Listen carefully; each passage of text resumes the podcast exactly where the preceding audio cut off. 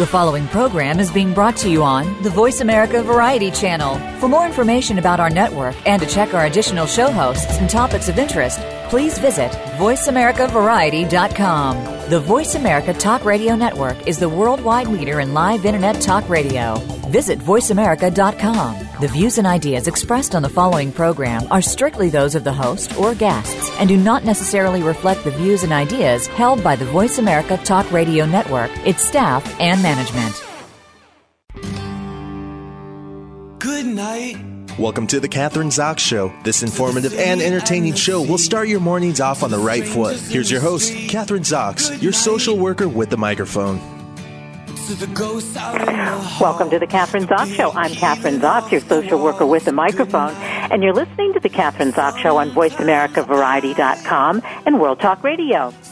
Joining me this morning is Jude Bijou. She's author of Attitude Reconstruction, a blueprint for building a better life.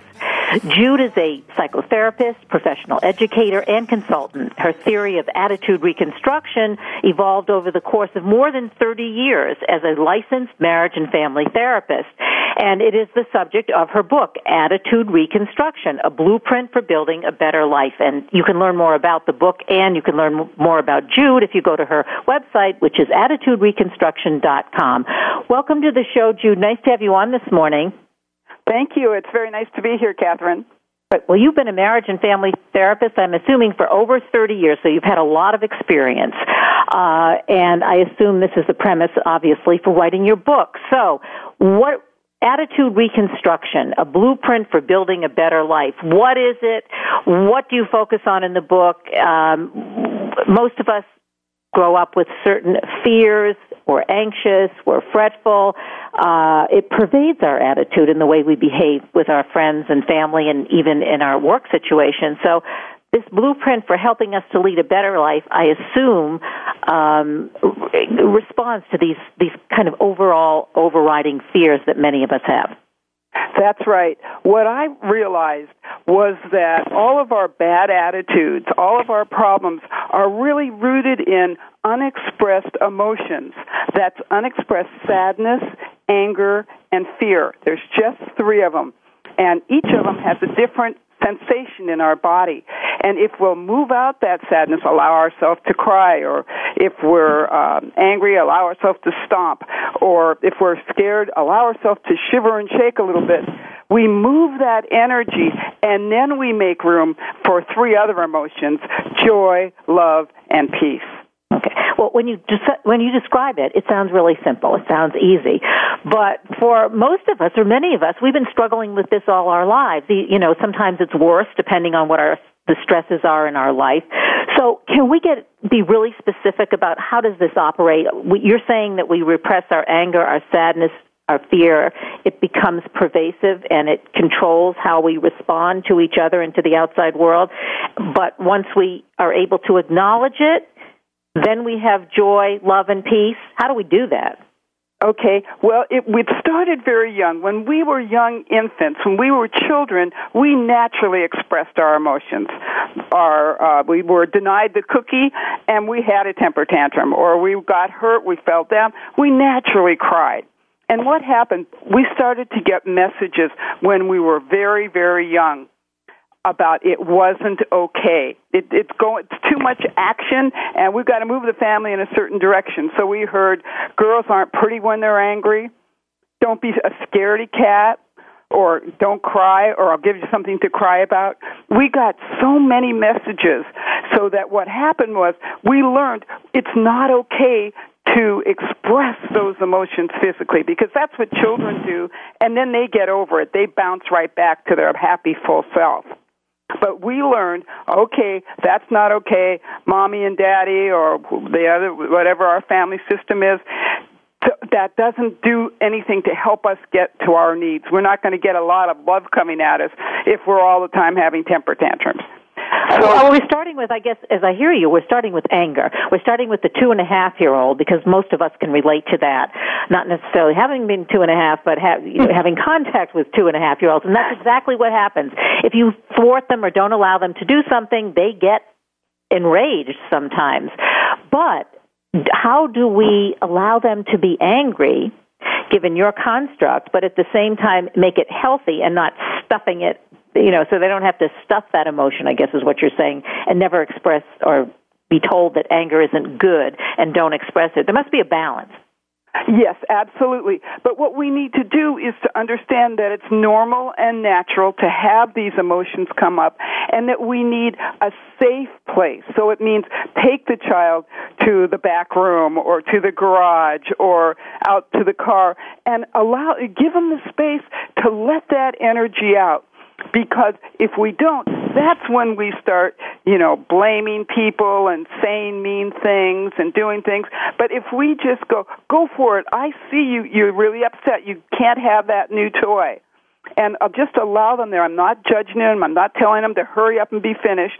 I'm just saying, okay, I want my child to be healthy. I want to take them away to some place where they can express that. Because if we are, as as us, we can do as adults as well. This is what we need to do. Is the same thing that little children do, and that is we're not doing it. We're not yelling at other people and calling people names. That doesn't make us feel any less angry. Let's take it back to the two-year-old because that's what we've learned from, I think, isn't it? Or that's inherently who we are, that two-year-old, or we regress to it, uh, or to those feelings. But let's take it in a practical sense, and you say, okay, you have a two-and-a-half-year-old who's having a temper tantrum. Well, my experience is, I've, my two-and-a-half-year-old has a temper, temper tantrum on an airplane, or in a restaurant, or in a place that it's not really that easy to take them away and talk to them and uh, and and be more understanding about what they're responding to. So, what do you do? Well, it does depend because um, the context. But if you are, it might mean abandoning the grocery cart and taking the child out to the car and say, I see you're angry, go for it. And let them do that. Let them move that out. You also, what I'll use with uh, clients is I'll have a stack of old telephone books and a flexible plastic hose and I'll say go for it. And like hit those phone books. And what happens is page starts flying. It's loud. It's so satisfying to get that energy out of our body in a safe place because I'm not going and yelling and cursing.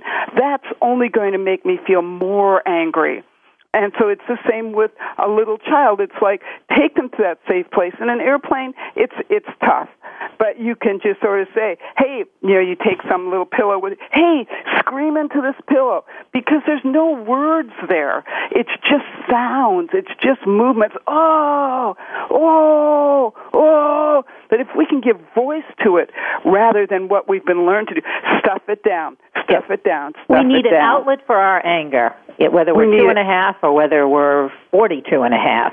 And exactly, yeah, and we don't need to be told don't be angry because that's not good for you. And no, be because it's legit. It's legitimate. We we naturally we naturally when we experience what we perceive as a violation or an injustice, it's natural to feel anger. We just have to do something and own it and go, okay, I'm feeling angry before I start reading somebody the riot act. I need to take care of my own energy, my own emotion, so that then when I speak up, I can do it from a clear space, not say those things that are so hurtful and cause so much more damage. Uh, we've been talking about anger, and have we have we covered it enough so that we could move on and talk about sadness? Um, because that's the other emotion that we are all often told to just stuff it. You know, it doesn't. Nobody wants. You shouldn't feel sad. You know, and we're always trying to make people feel better. And uh, you can. I can give countless examples of that, but I want you to do that. Like, what do we do? Why do we do it? Actually, our culture, I think, is really. Um, nurtures that kind of behavior. We shouldn't American. We shouldn't feel sad about anything. Exactly. But what happens, because for me, what happens, the more sadness we suppress, the less joy we feel. Okay, give us because, an example. Okay, so when I get see, see um, sadness is the natural physiology. It's a natural body response when we have hurts or losses. So, say we lose our toy, say we lose a loved one, say um, we get hurt, whether it's a emotional hurt, somebody calls us names, or whether it, you know, or we feel betrayed. so on. We can feel all of those feelings inside, but we've gotten those messages. It's not okay to cry, rather than to just go, it is okay to cry. It's human to cry. I'll feel better if I just cry. And again, we go and take ourselves someplace safe, whether it's into the bathroom or whether the bedroom or wherever, and just give ourselves permission to cry. We need to offset all of those messages that say, no, no, no, no, keep it together, keep it together, especially like in the business world, keep it together. Where I'm not saying you can, you need to like allow yourself to cry in the middle of a business meeting. That's not going to work. But when you're feeling sad, it's like I feel this heaviness. Do I want to feel that heaviness for the next day or week or whatever? Or do I want to honor it? And when I honor it, it's like I just need to make time. Maybe I go and see a sad movie or listen to some music or something to or think about a, a lost one that is has has died uh, has died and it, we just need to maybe hold ourselves and just rock back and forth and just go it's okay to cry it's okay and you know, I think even beyond crying, when you talk about honoring the sadness, I know, unfortunately, I have friends, family, uh, who, uh, as a, you know, get a diagnosis who uh, uh, perhaps a very serious diagnosis. I've had a several friends diagnosed with breast cancer. I think that's a good example. And immediately, people expect or you're expected after the diagnosis of breast cancer to say this is the best thing that ever happened to me because I've been able to do this this and this without acknowledging maybe this is the worst thing right now that's ever happened to me and be able to as you say honor that sadness I feel sad about it I feel bad about it for lots of reasons and to be able to discuss it with those who you trust and love we try to eradicate we don't let people you know as a social worker and dealing with patients who have had diagnoses like that. Um, it's difficult for social workers to deal with families and say, you know, it's okay to talk about it. it. Is the the sad part about it, the difficult part about it. Don't try to make it fun and and and and just and or fun maybe isn't the right word, but try to make it something that it's not. Exactly. We need to honor what our body is naturally feeling. Because again, it's a hurt, it's a loss, and that's just the body's natural response. What happens and when we don't deal with the sadness, if we don't allow ourselves to cry, is we start to turn it against ourselves. And that is, we start to think, I'm worthless, I'm unlovable, I'm not okay. We can start to feel depressed. And that is because we haven't let that energy out. So it's again, it's the same it's with all of the emotions. I need to cry, but while I'm crying, I'm not going to go, oh, and I'll never find a partner, and oh, I always make mistakes. You'll cry again forever. It's like, I just feel sad. It's okay. I just got a diagnosis. It's okay. I feel sad, and it's okay. It's such a relief. Do you think this is, and I mentioned it earlier when we began talking, is a cultural thing? Do you think it's specifically um, typical of uh, here in the United States um, that we tend to do this. We tend to stifle our anger, our sadness, and our fear more than other cultures. And if that's the case, are there other cultures where they don't do that and we see the positive results? Yeah, there's there. Uh, each culture is slightly different. As each family is different. One family can say, "Oh, it was okay to cry in my family," and I go, "Oh, hallelujah." It was all right. And those people really experience a lot of that joy because they haven't held in all of that sadness. But the next family, it's like, oh no, and I'm not going to get angry. My father got angry, and there's no way I'm going to get angry. So we got those, we got really strong messages, you know, keep everything running, put on those appearances that everything's okay. So, but it's not just us. But I think we got it big time, especially if you talk with people from other countries that come and visit. They, that's something that they observe. But each country really has their own norms about that. So that in Italy, it might be all right to, you know, yell and scream, and then they move through that anger. Well, what you're saying is each family is a different culture. So just within the con, you know, in the context of the American culture, we have so many different kinds of families where it may or may not be allowable to express these feelings of, and keep repeating them, anger, sadness, fear. Um, But what I think it is universal. I think it. I think you. The the same thing. That's what attitude reconstruction. Regardless of whether you live in Russia, you live in South America, no matter where you live, you have gotten some messages about emotions because you know it was, goes way back to uh, survival. You can't be crying if some if somebody's going to know where you're hiding out and your your whole tribe is going to get. Um, obliterated or eaten or whatever. We got those messages, but we've just taken it over the decades and years and centuries, and really that Protestant ethic of you know you have to hold it all in and pretend everything's okay. So every culture really got messages. We, we there's there's rarely a culture where everybody is allowed to just express their their emotions, but some it's a little bit okay to be scared. Others it's a little okay to be to to do some crime, but it's individual. Jude, what about uh, gender? Are there gender differences? Because you know some of this, as you say, has evolved. You know, if uh, the caveman has to be out there fighting and killing and doing what he needs to do, he can't sit and cry over uh, in, in the in the cave. Uh, but so, do you think we're hardwired to respond differently, males and females? That maybe it's more okay for women to be sad or fearful, maybe not as okay to be angry. Men can be more angry and more aggressive. Have you found differences, eh, say, in your in, in your practice?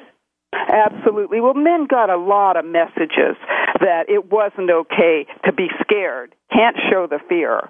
That's that's just not okay. And it's not okay to be sadness to to feel to feel the sadness. So we got those messages. And with the anger, it's not like okay, go and have a temper tantrum. No, it's go and have sports and hit other people or you know be aggressive and so on. But so i think guys definitely and that in my practice it's always been like it's just been harder for guys to give themselves permission to let go and cry. Let go and you know get that anger out of their body. So but we all have, we all have gotten different messages. Well, all right, so we, we, if we're transforming ourselves and we've gone from feeling angry, sadness, and fear, but not feeling it, allowing ourselves to feel it, and that takes time. But when that begins to happen, then you say we can experience joy, love, and peace. How do we make that transition? Well, but it's just, you know, again, it's what's just so natural when we deal with, say, the anger and we really pound the heck out of something, you know, constructively, and we just make those sounds and just, you know, we can like beat on our bed, pull back the covers and beat on that mattress.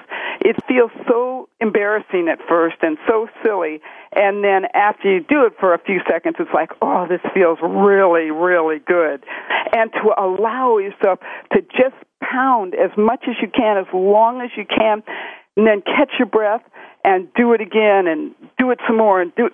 in 5 minutes that energy is just gone out of our body and what is naturally replaced it with is that a different inner feeling that anger is not covering up that love that we actually feel so it just happens spontaneously when we uh, move that energy out. Now we can use, and we'll talk about what we can use our thinking to help us along the way.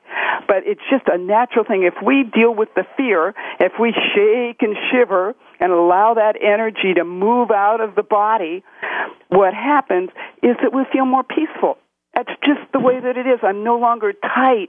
I'm shaking and shivering that energy out and peace is restored. Now I can take action. Now I can figure out what I need to do.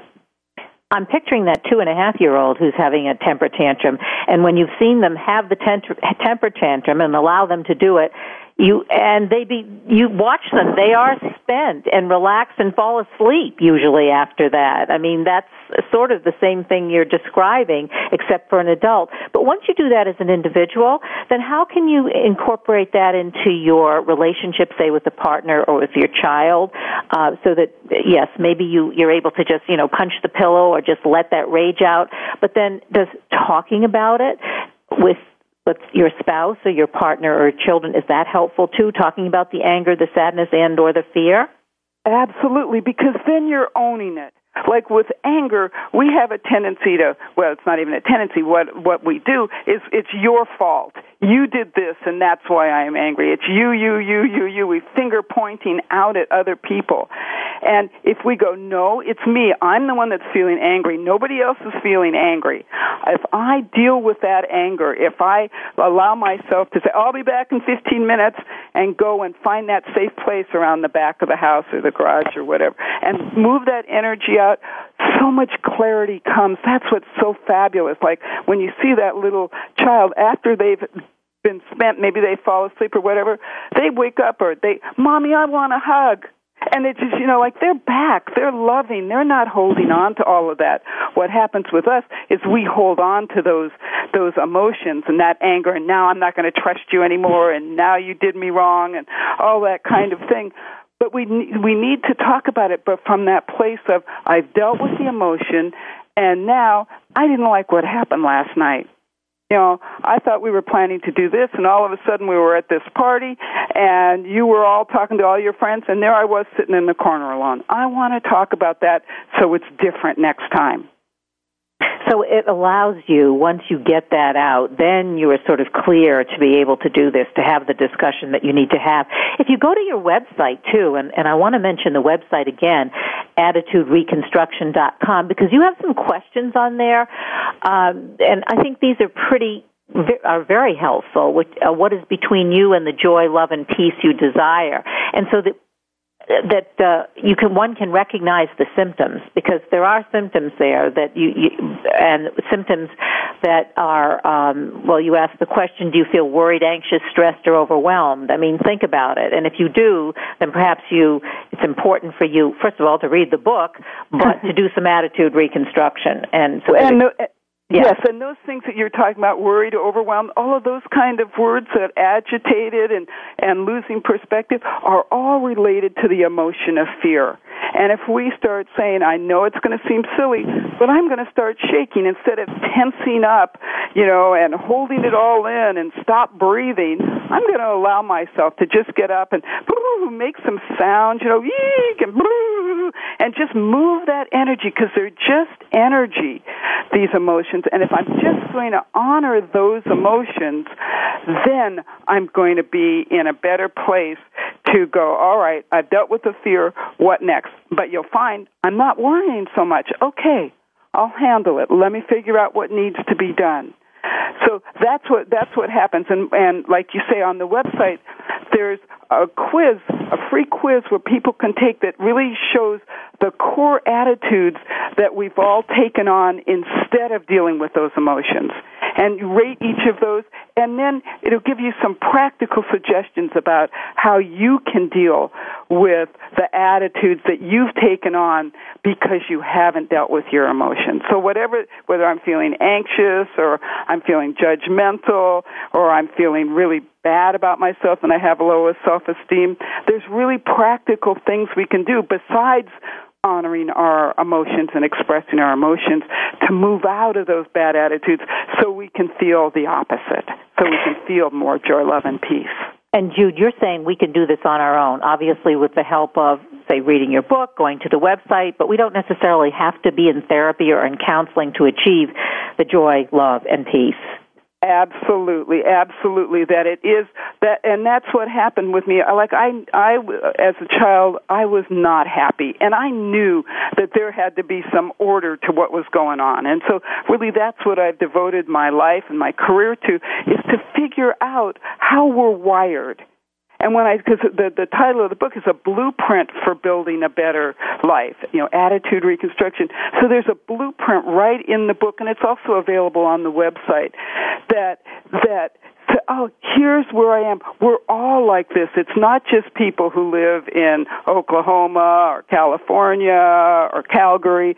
All over the world, this is what we do when we don't deal with these emotions. And these are the universal emotions. We have to say goodbye, so I do want to mention the book again and the website for listeners to go to, attitudereconstruction.com.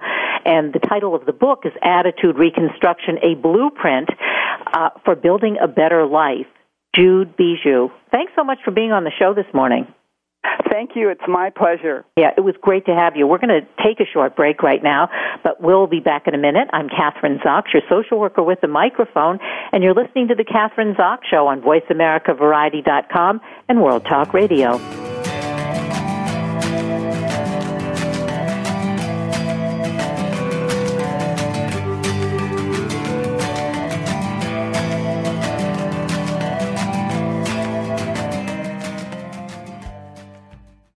Ask the experts. Call toll free right now 1 866 472 5787 and ask our All Star team to answer your question. That's 1 866 472 5787. Thank you for calling. VoiceAmerica.com. The latest business information is made simple with the Voice America Business Network. The professionals in the business world bring you live talk radio shows featuring an array of business topics, strategies for building wealth, sales and marketing, stock trading, investing, and business technology. Voice America Business hosts are professionals in their fields and bring to the airwaves weekly business discussions that offer up to date information, advice, and education. The Voice America Business Network the bottom line in business talk. Have you become a member yet? Sign up now to become a member of Voice America. It's always free and easy. Plus, you get to take advantage of some great member benefits. Get unlimited access to millions of hours of on demand content across all of our channels. Keep track of your favorite episodes, shows, and hosts in your own customizable library. Find out what shows you might be interested in based on your favorites. Plus, you get insider access with our newsletter. Membership gives you more. Sign up at voiceamerica.com and click register at the top right. Have you had a chance to check out Voice America's online magazine and blog, Press Pass? If you love our hosts and shows, check out articles that give an even deeper perspective. Plus, topics about health and fitness, movie reviews, philosophy, business tips and tactics, spirituality, positive thought, current events, and even more about your favorite host. It's just a click away at vapresspass.com. That's vapresspass.com. VA Press Pass by Voice America. All access, all the time. Looking for the best show about horse racing and handicapping? Want to play the ponies? Join us every week for Winning Ponies with John Englehart, racing's regular guy, where you'll go inside and behind the scenes with the top jockeys, trainers, agents, and handicappers in the world of horse racing. This show is the perfect complement to the Winning Ponies handicapping website. Listen for top plays for the weekend and the spot play of the week and win prizes just for calling in. Winning Ponies with John Englehart is live Thursdays at 8 p.m. Eastern, 5 p.m. Pacific on the Voice America Sports Network. If you think you've seen online TV before, let us surprise you. VoiceAmerica.tv is online now. The leader in live internet talk radio has done it again. Multiple channels, a state of the art viewing experience, live and on demand programs streaming 24 hours a day. It's exactly what you want, when you want it. VoiceAmerica.tv. From health and wellness to business, sports, and everything in between. Discover our new world. Visit VoiceAmerica.tv now and experience the future of online television. VoiceAmerica.tv. These days, everyone is looking for information on staying young, healthy, and fit. The Voice America Health and Wellness Network is here to help you on your quest to better health and a better you. We talk about everything from diet, fitness, and aging to substance abuse, personal growth, mental health, and much more. Learn from our experts who cover health and wellness from traditional and holistic perspectives. Tune in to the Voice America Health and Wellness Network. Healthy living starts here.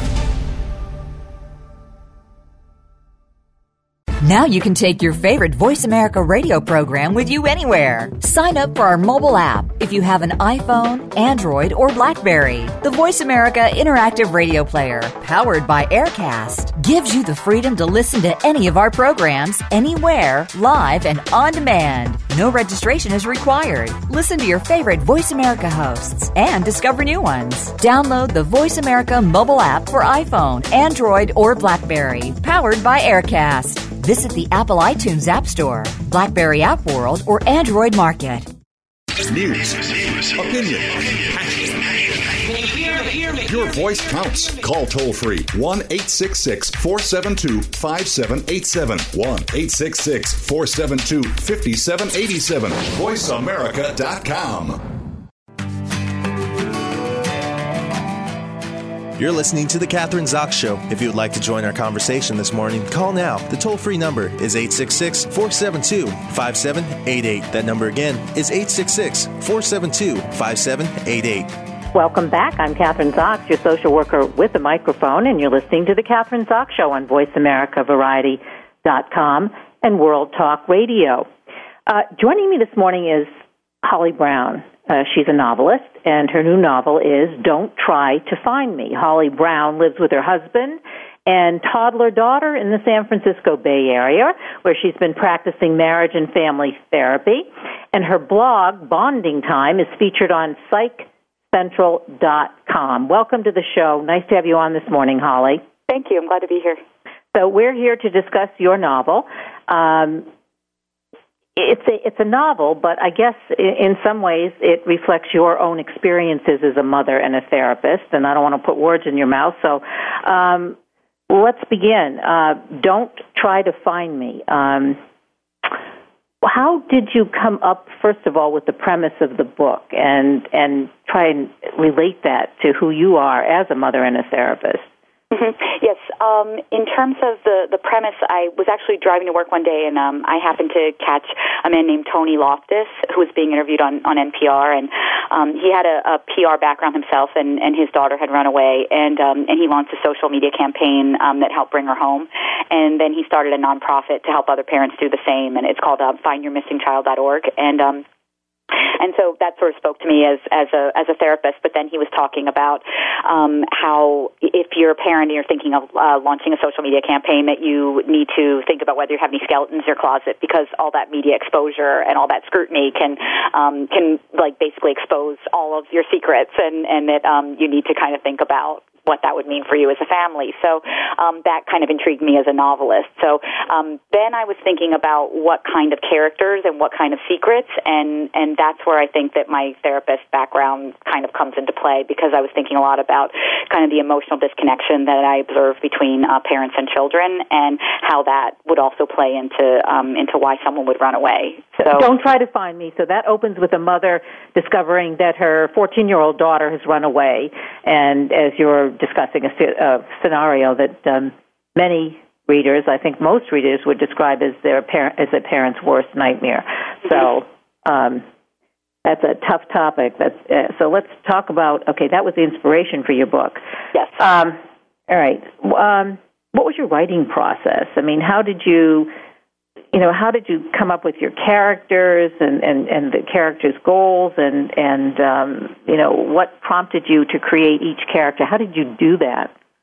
Yes, um, well, I guess I was thinking a lot about um, what kind of uh, person I wanted um, Marley and uh, Marley to be, and what kind of person I wanted Rachel to be, and the ways I wanted them to be Marley similar is as the daughter, mother and Rachel's the mother. Yes, yes. So Marley's the 14-year-old daughter, and um, and I I wanted them to be similar in ways that they don't sort of recognize yet, and that over the course of the novel, that um, that as they kind of both have to grow and get stronger as people, that in a way they're sort of growing together. Um, and so there's that's kind of the arc of the novel.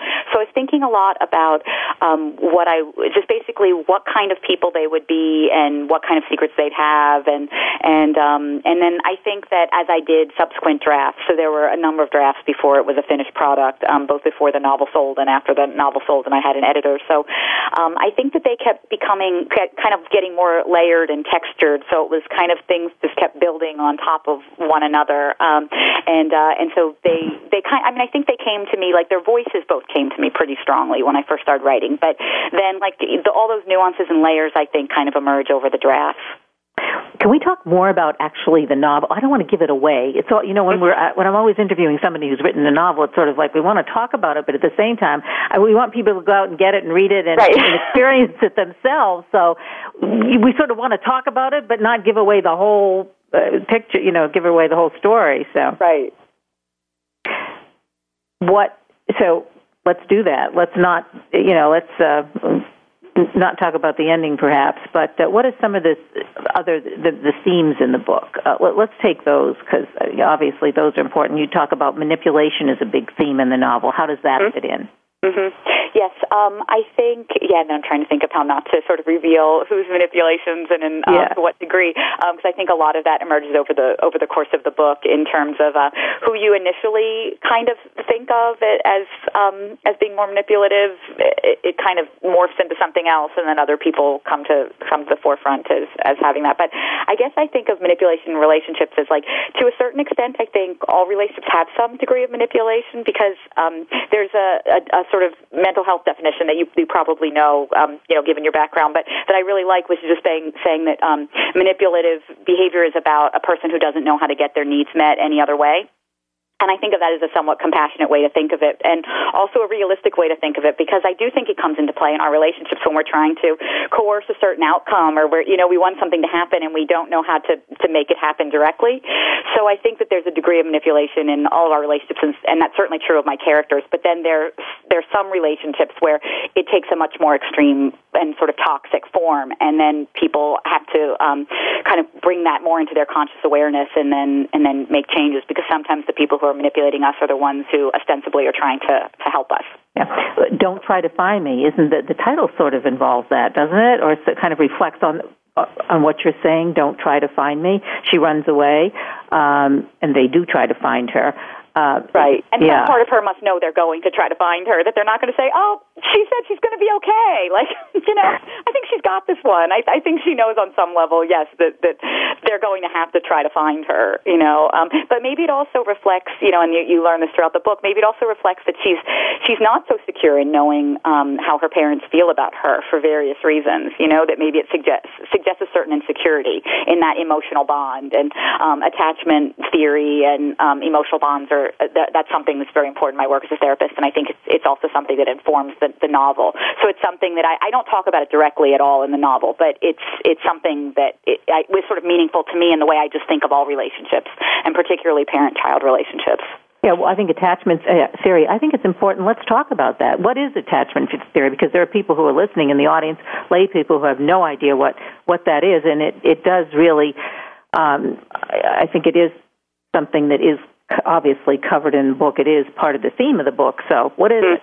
Mm-hmm. Yeah, so at- attachment theory, um, something that there's a lot of good research to, to back to back it up um, in terms of the idea that the the relationships that we form, um, you know, with our parents, um, with our caregivers when we're when we're really little, that they sort of serve as a template for our later relationships. So that um, essentially, if we had a really secure emotional bond, meaning like when you cried, you could reliably know that someone would come and take care of you. You know, someone would meet your basic needs. Like if you if you feel that way, then you're more likely to develop secure relationships later because you sort of believe in people. You know that, um, and and if you have insecure bonds with your parents, and those can look like a lot of different things. You know, sometimes it's like there can be just uh, sometimes it's not you know a parent's fault at all. It can be there's a disruption in the in the caregiving relationship because maybe the child's very sick and has to be in the hospital, and the parent can't hold them. You know, those those really sad situations like with premature babies, and they have to you know, and they can only touch them you know with gloves, and they're you know those sorts of things. So um, there can be all sorts of different kinds of ruptures. Um, but but basically the idea is that it um, it it affects how we have relationships in the future. It's not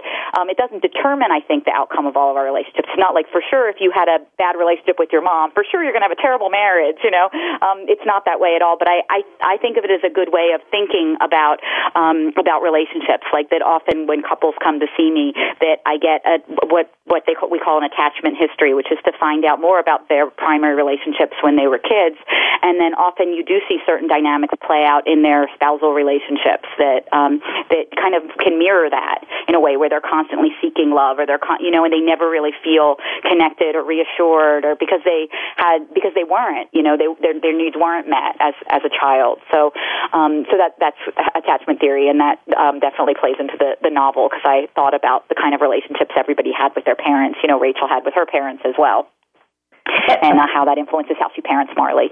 And, and another, and just getting on to the next uh, theme, one of the kids, and I guess I wouldn't have thought of this necessarily, that kids um, don't necessarily have to run away for there to be troubling disconnection with the family. And it, it's important, really, um, to understand the warning signs, I guess, the behavioral problems uh, that, that might exist, which would suggest problems between parents and children so they don't get to the point where they actually do run away. To be able to recognize things like you know drug use isolation but let's let's discuss some of those things because um, is, and then this is the second part of the question and I don't know if this was part of the research for your novel but is it more prevalent now that kids are running away that teenagers are running away? What are the statistics? Do we have any um, that's a really good question. I'll be honest. I don't know um, if it's if it's something that's on the on the rise or not. Um, I know, um, you know, I, I did some research around just you know learning about law enforcement and how much you know how many of their resources they put towards finding runaways and about what percentage tend to come home at what point, like 50% in the first week and you know 75 over the course of the next couple weeks. And so I knew some things like that. But in terms of whether it's on the rise, I, I don't actually know that. Um, I do think that um, that that it, I was sort of choosing as a novelist um, to explore a theme that that I'm very interested in, which is that emotional disconnection, and I happen to use the running away to to do it. Like that's kind of um, the, the uh, the, the scenario in this particular book. But but it's true. It could have been um, you know losing your kids to drug addiction, or or you know there's more defiance, or there's you know just different things that are going on. And and um, so I think um, I, I guess I, how I think of the, the disconnection is that some of it is to be expected because there's that developmental process where like adolescents are supposed to kind of pull away, and it's a confusing time for them because they both really want to feel safe and they also want to be independent. And so I think behaviorally that can look really confused, you know, to Yeah. parents, and parents don't know what to make of that, and that's why they're like, my kid's like all over the map, and it's because they're kind of working at working that out, you know. So some of that's normal, and then I think that, but what I think is not is if there's like a complete cutoff between parents and their children, where they really don't they really don't talk, they really just there's just no connection. That's that's not normal, I think. Um, and and figuring out what to do about that if if that's happening in your family it's it's you know it's definitely a, a you know a challenge for parents Yeah, a challenge for parents, a challenge for the kids. It's a challenge for the whole family, as you say, because there is that balance for what's normal and what's not normal. And uh, separation is normal, but how separate is normal? Right. Does one need Right. to separate at that age? Absolutely right. Uh, and, and going on, you, you talk about in the book, I mean, social media, that comes into play both in, in I guess, in the context of the novel. Um, the question is asked if, uh, if the parents, if Rachel and her husband had monitored uh, their daughter Marley's uh, social media more closely, perhaps she wouldn't have run away. I know this is a huge question for parents of teenagers. How much should they be monitoring their children's social media? What should they do? Mhm, mhm. Yeah, and I I guess I think that um, the parents need to, if they're going to be monitoring their their kids' social media, and I would sort of rec- recommend that they do, that they think a lot about um, the way in which they they monitor to the the social media, meaning that. Um, it's about what you do with the information. It's how you follow up with your child. It's if you can use that knowledge as a bridge to reconnect with your child. You know, I think that um, and, and to be sort of very transparent with your kids about it, to say, this is why I'm monitoring, this is what specifically I'm worried about. It might be about their specific teenager, it might be just about the world at large, you know, and if you have a teenager who seems like they'd be especially vulnerable to online predators, for example, that you would talk honestly about why you think that's the case and then allow your teenager to disagree and to take that seriously. So I see it as it's all, um, the monitoring is a jumping off point for having conversations with your teenager because simply like um, cutting off certain content without discussion, I think doesn't really do good things for the relationship. And I also think that teenagers are just likely to go underground, meaning they're just going to find ways to get around the parent because the mm-hmm. parent feels like an enemy rather than an ally. So I think a lot of it is just the way you do it. Because I think sometimes parents are really uncomfortable having conversations with their teenagers about this kind of thing. I and so things they, Uh-huh. that, you know, I want because I want to respond to 2 things you said. I think we're asking a lot of parents. I think it's Mm-hmm. particularly difficult. You're asking them we, to be communicators when some parents just aren't Mm-hmm. communicators necessarily. And now the communication process with social media and social monitoring has become really complex and so and and very difficult for some parents. You know, so we've really added another layer to the parenting of teenagers, middle school kids, and high school kids. I'm not sure there's an answer for that, but um, I think that's that that can be very that's very difficult in certain families, and um, it doesn't necessarily have to be a dysfunctional family, does it? No, no. I, I think in a lot of ways, it's you know what you're looking for are um, generally, you know, are changes in your in your teenager. So that, like, if for example, you if you had a teenager who um, was, you know, never talked to you much, or if you have family where people just don't tend to, you know, be very um, verbally expressive, you know, then um, the fact that your teenager isn't sort of talking a lot, it's it's not a change. So it might not really be a problem in your family. I I think a lot of it is just what you're trying to be alert for are are, are the changes as they happen, so that you can follow up. And I I think that's the that's the place where Rachel feels um, a lot of guilt because she feels like she sort of fell down on the job when it came to Marley. Because if she had been monitoring Marley's social media, maybe she just would have seen earlier that it's not that Marley was just quiet; it's that Marley was really unhappy, and that there were distinct changes in the way she was relating to her friends and relating to the world, and that um, that Rachel didn't really see that happening. And the social media monitoring would have been one way to to see that happening, but it's not the only way to see it. Because I, I know what you're saying is that like, do parents need one more thing to add to their to do list, which is that you know before you go to bed, make sure you look at your kids, you know, Instagram and Facebook, and you know, because you surely don't have enough to do. Get you know, get on that too. So, um, so yeah, it's just one way to I think monitor your kids, you know, and it's not a way that you have to feel like you have to do it like all the time. You know, I think it's just a way that you can kind of see if there's like trouble brewing, and then be able to have discussions with them, so that you can just gives you more information to follow up about. Yeah. It's another tool in the parental toolbox, I guess you would say. Um, visibility and invisibility. That's another theme, another really important theme in the book. Let's talk about that because you say that Marley, the daughter who runs Mm-hmm. away, it often feels overlooked and invisible, and perhaps one of the, is one of that is one of the reasons that prompted her leaving. Mhm. Mhm. Yeah, there and there there's a, you know kind of a number of of reasons um, why she leaves, and they kind of emerge through throughout the course of the book, and that's where some of the suspense is. Is just so there's the suspense of like what's happening to her now, where is she now, and what's going on, and then there's also the, just the questions of like how did she get there? How did the disconnect happen with her family? How did you know her disconnection happen with like all friend, all of her friends? Just kind of how did she get there um, emotionally? And um, but I think that um, how I kind of see it in terms of like the larger like social media world and all the likability on Facebook and Instagram and all that. And I just, I, I was just sort of thinking about how it's kind of harder for teens today because there's this burden of visibility that I know I didn't feel, you know, because pre-social media, I don't, we didn't think of that, you know. Um, but now it's like it's weird if a teenager doesn't have a social media presence, and um, and if you do have a social media presence, then it's like you have this situation where you can see how many likes you got for a picture or a tweet or you know you can kind of so there's this like weird public shame factor. And Yeah. also it's it's like you get all this instant feedback about whether you're okay or not because if nobody liked that then you feel like it's not okay for me to think this or wear this or be like this you know? And if I got likes then maybe I should do more of that. Then you know so I feel like it can kind of almost like distort your personality in a in a strange way you know that that worries me for for kids is that they can be they, they're just getting so much feedback all the time that I, I realize like in terms of my development as a teenager I'm like I'm glad I didn't constantly know what everyone liked and didn't like about me. Like that would have been really I don't know. I don't know how that would have affected me. And well, now I think it have, must have, in the way you're saying it, I hadn't actually thought about it that way, but uh, you're so right because you're constantly today with social media and Instagram and Twitter and Facebook constantly exposed and it's ongoing. It's always there. I mean, before that, and perhaps you went to a dance and your your hair looked terrible and you wore the wrong makeup and the wrong dress, but that was an isolated incident. It didn't stay. It wasn't. First of all, it didn't go out to only the people at the dance saw you, and and it, and it wasn't it, it wasn't out there in. uh uh, you know, uh, on all these these virtual feeds. So I, I, the impact of that, I guess, we won't know for you know for a while. I guess until these kids actually go through the teenage years and are, are young adults.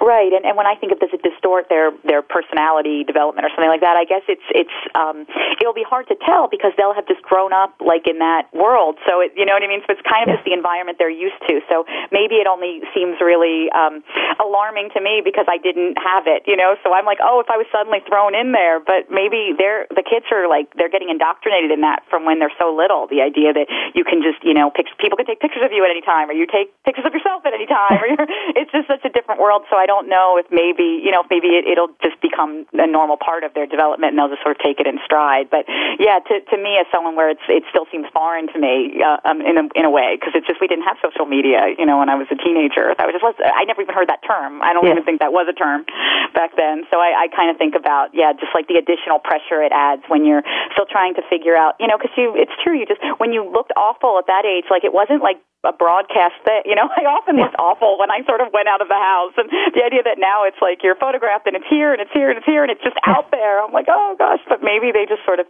take that as that's a given. Yeah, different expectations is what you. You know, so if you have different expectations, the results will be different. And as you say, their expectation is different. That they they will be photographed. Uh, ours, we weren't. We didn't have that expectation. Um, um, we sort of you know getting towards the end of the book, or getting we could near the end of the book, and I really don't want to talk about the ending, but uh, um, and we're talking about secrets, and although one of the themes in the book also that Marley and Rachel, mother and daughter, both keep secrets, um, mm-hmm. not just from each other but from themselves. And I think mm-hmm. that's yeah, that's an important point that you make in the book. Mm-hmm. And the worst thing you can do is to lie to yourself. So this is a theme that kind of evolves also in in the uh, "Don't try to find me." Mm-hmm. Yeah, and I, I think of it as um, something I kind of see a lot in working with, um, you know, with families, with with teens. Is that like I feel like um, as they get older, children start to they spot their parents' um, inconsistencies and hypocrisies, like which, and there just are some that just you have to do for normal social, you know, interactions. Like like for example, your child knows that you don't really like somebody, but that you smile and you kind of make nice anyway because that's like how the world works, you know. And to them, it can be like I'll never be like that. I'll never be fake like my parents, you know. And there's and I, I feel like there's um that thing about authenticity and, and, and being genuine is really important to um, teenagers because they're trying to figure out their identity in the world, you know, and like who they really are. And so, um, so I feel like that's one of those things that kind of gets in the way of like parent-child relationships sometimes is that, um, like I think some of parents like don't acknowledge with their kids, yeah, life's complicated and we're not 100% genuine all the time, you know, that, that, and have honest conversations about kind of all the all the ways that you kind of thought things would be one way and that they've turned out a different way. Like I, I think being transparent and genuine with your teenagers gets you a lot of credibility, and um, and I think sometimes where parents and teenagers, I, I think Marley and Rachel certainly get disconnected, is that I think Rachel has this idea of of how she should represent herself as a parent, and I think Marley sees through it in a, in a lot of ways, and um, and it makes her not trust Rachel. You know, it makes Rachel not seem like a real person to her and uh, makes her seem seem, seem fake. And so um, it makes Marley not really respect Rachel. And so that's kind of one of the themes in the book is um, how to be true to yourself and then be true um, when you talk to your kids, you know, instead of having to put on like a false sort of parent persona. Well, you've had the experience of being the daughter, obviously, and you and and an older and a, da- a grown-up daughter, an adult daughter. But now, as I said in the beginning, you have a toddler daughter. So you're just kind of at the beginning stage with the mother, you as the mother with the toddler daughter. Mm-hmm. Mm-hmm. Yeah, yeah, and I think that um, you know, so I think some of this, like when I'm writing this book, there's um, an element of be kind of working out like what kind of mother I want to be and what kind of mother I don't want to be, you know, as as she gets older, because I, I certainly have my image in my mind of you know what I think you should do, and then I know I haven't gotten there yet. So I so I, I definitely have full respect for how difficult it is to parent a teenager, and and uh, and I don't have any illusions that I'll you know that I'll necessarily be the way I think I'll be, you know, like I have kind of a goal in mind of, of, of what style I want to have, but I don't know what challenges you know my daughter is going to sort of throw in my in my path because already I feel like even though she's only two and a half, I feel like there's ways that she really challenges me, and I have to kind of step back and think about the way I'm handling things, and sometimes I don't really like it, and I, I have to revise and I have to try to do better, and so it's just like a constant you know sort of challenge to me about like the mother I sort of am aiming to be and the mother I actually am day to day. And I know that that's going to only like intensify when you know when when she's in that stage when the in the teenage stage. So um so yeah when I write the book I'm kind of imagining like the mistakes I don't want to make you know?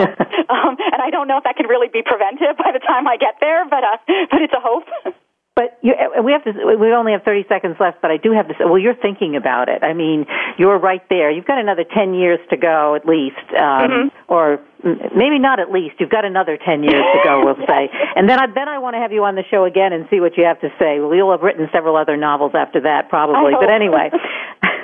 don't try to find me. You can get it, buy it online, bookstores everywhere. Holly Brown, thanks so much for being on the show this morning. Oh, thank you for having me. Yeah, it was great talking to you, and it's a great book. We're going to say goodbye. I'm okay. Kathryn Zox, your social worker with the microphone, and you've been listening to the Kathryn Zox Show on VoiceAmericaVariety.com and World Talk Radio. Have a great day, and we'll see you next Wednesday. We hope you have enjoyed today's episode of The Kathryn Zox Show. You can listen live every Thursday morning at 7 a.m. Pacific Time on the Voice America channel. Want to know more about Kathryn? Visit her website at www.kathrynzox.com. Be sure to join us next week for more interviews and great conversations with Kathryn Zox. Thanks again for listening to the preceding program brought to you on the Voice America Variety Channel. For more information about our network and to check out additional show hosts and topics of interest, please visit VoiceAmericaVariety.com. The Voice America Talk Radio Network is the worldwide leader in live Internet talk radio. Visit VoiceAmerica.com. The views and ideas expressed on the preceding program are strictly those of the host or guests and do not necessarily reflect the views and ideas held by the Voice America Talk Radio Network, its staff, and management.